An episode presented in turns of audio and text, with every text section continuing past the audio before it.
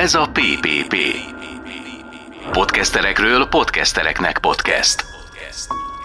De az biztos, hogy én azt vettem észre az amatőr fotósoknál is ugyanez az effekt van, hogy óriási piac épült erre az egészre, mert ugye mindent el lehet nekik adni, mert azt gondolják, hogy attól lesz majd igazán jó az egész cucc, amiben lehet, hogy nem tévednek, mert nem zárja ki a kettő egymást, most nem az amatőröket akarom lehúzni, mert én, én is tulajdonképpen így építettem a podcastomat, hanem az, hogy valószínűleg azért a igazi profizmus az, az máshová helyezi a hangsúlyokat, és kevesebbet beszél a technikáról, mint a mint ahogy én.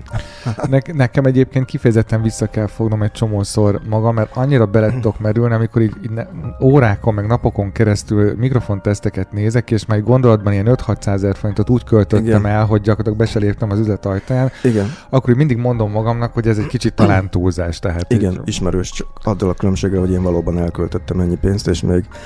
Még hol van a vége? És még hol van a vége, igen. És ez még csak az, ami a vágóasztalon maradt. Podcasterekről podcastereknek podcast. Hallgass meg a teljes beszélgetést ezen a csatornán. Hamarosan.